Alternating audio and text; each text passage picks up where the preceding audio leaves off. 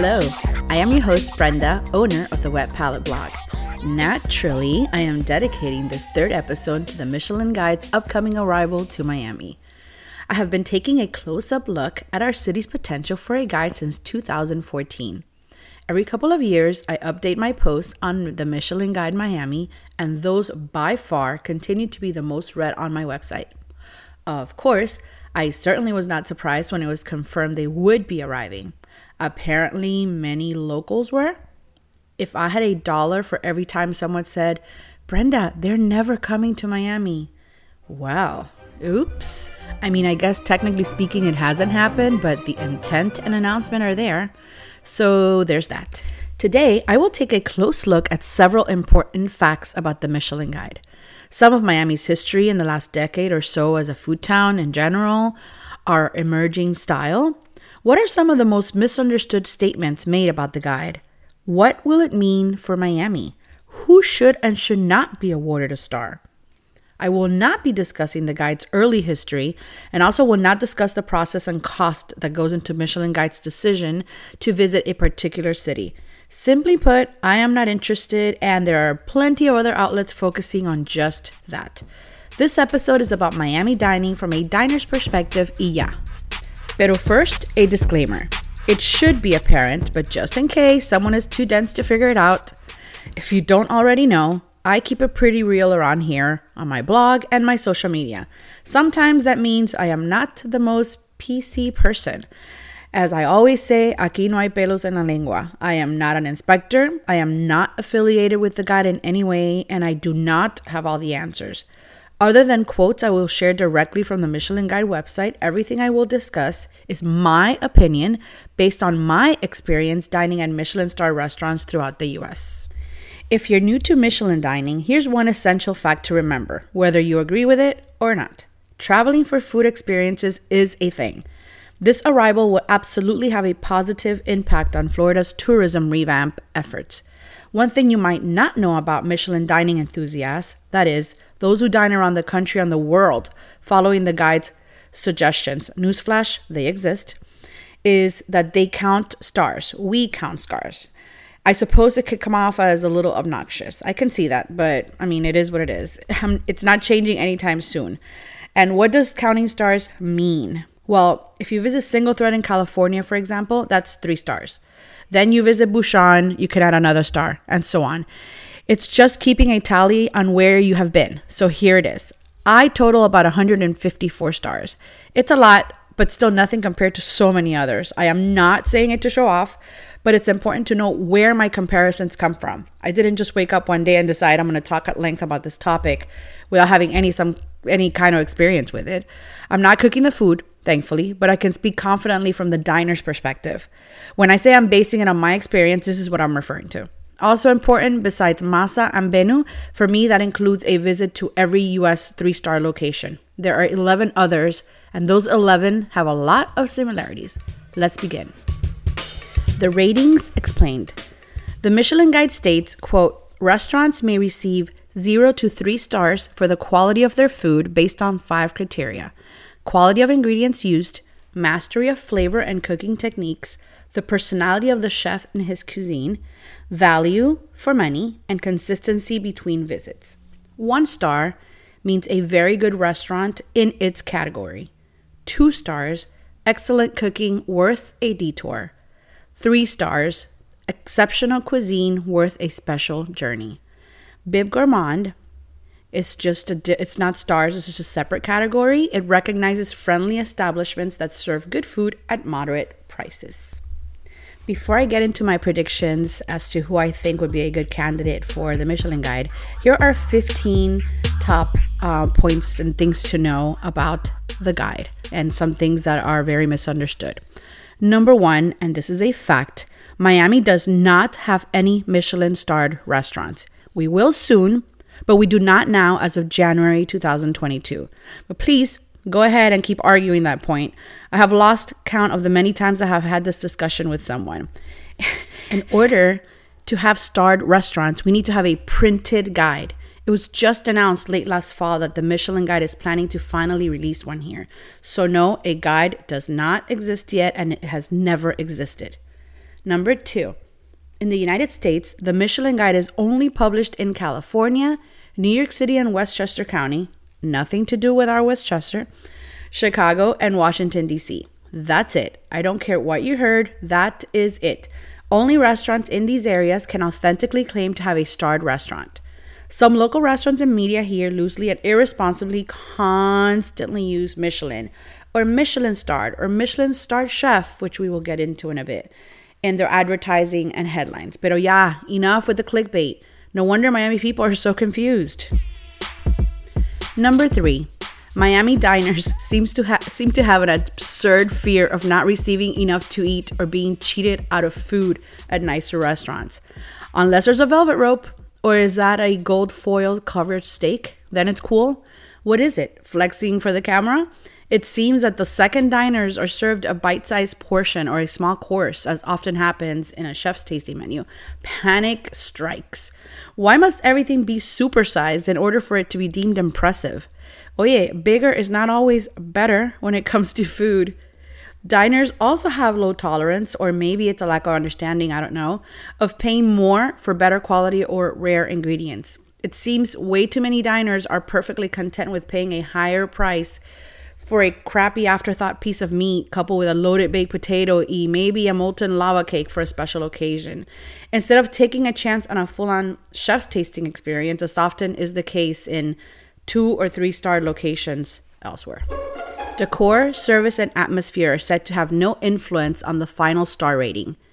The Michelin Guide states they rate that separately on their website via a 1 to 5 crossed spoon and fork symbols or logo, ranging from quite comfortable to luxury in the traditional style.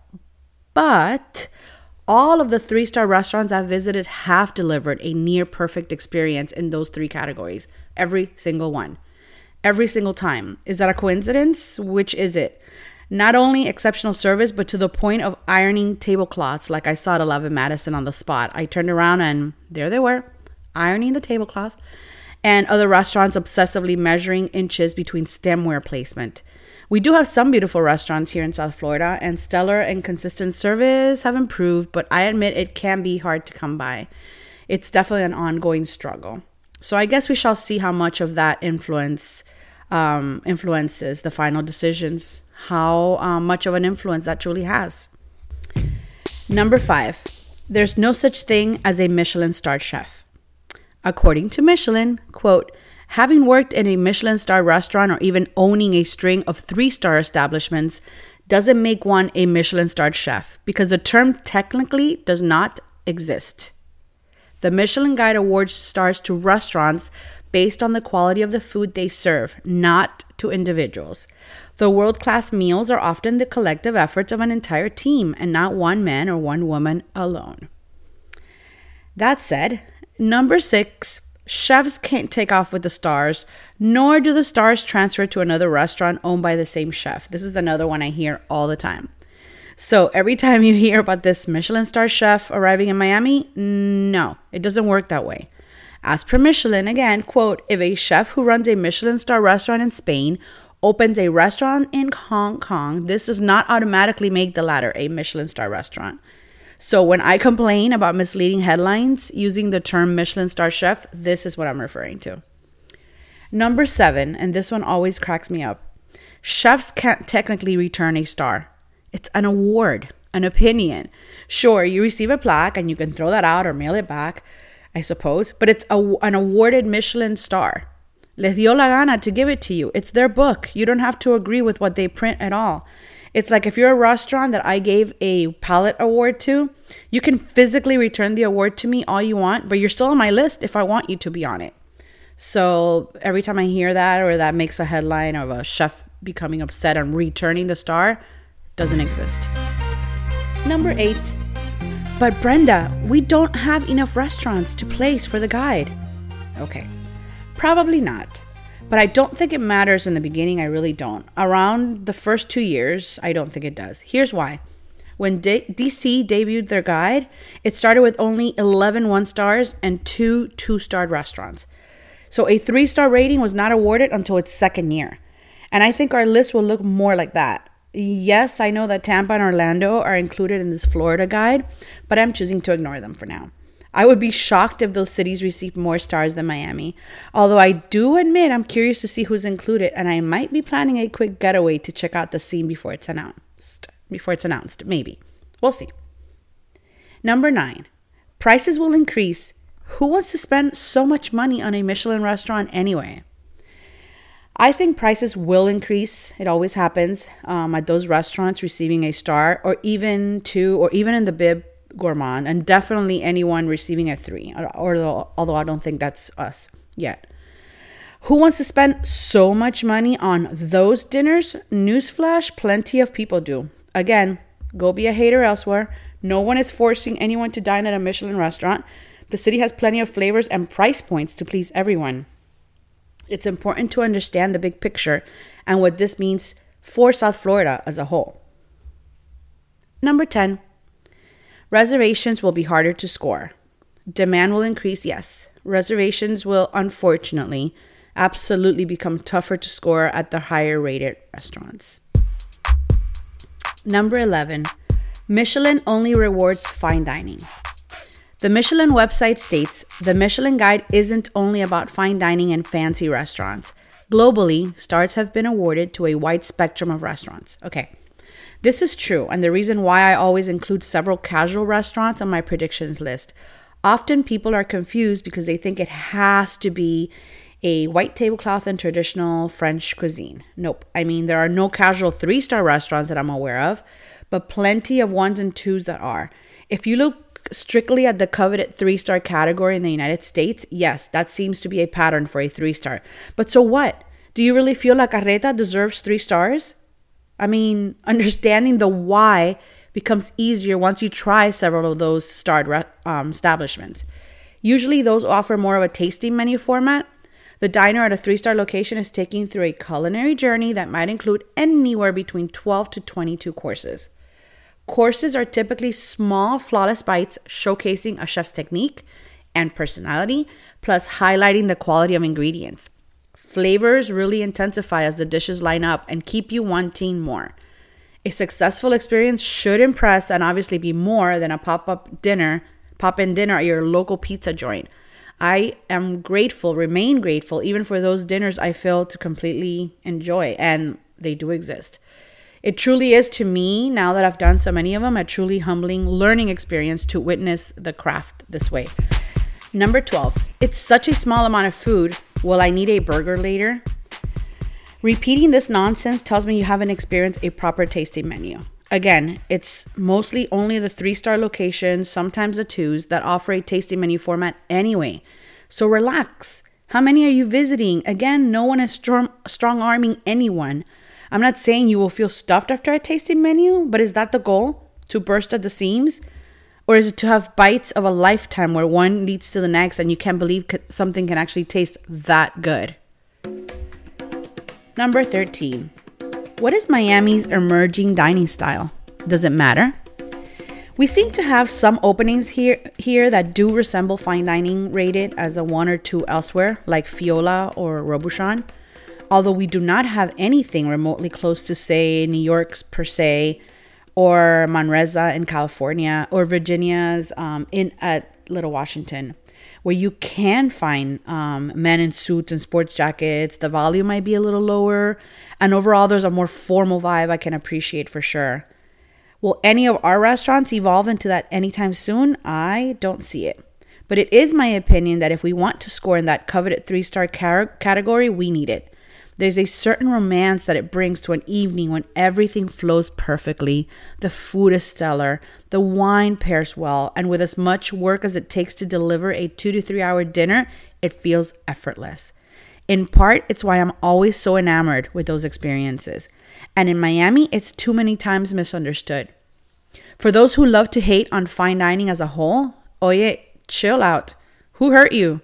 No one is saying, again, to dine like this on a regular basis, but it's nice to have well rounded options to compete with other cities for those who are interested in it. And honestly, drop that chip on that shoulder and see the big picture for Miami. We need to have the option there. I can confidently say that just because those restaurants are overall more elegant and formal, it doesn't mean the service is snooty or pretentious. In fact, I have never experienced at, um, attitude like that at a three star restaurant, but funny enough, I have experienced that here in Miami, where sometimes people confuse bling, labels, and fancy cars with education, class, and quality. Yeah, no.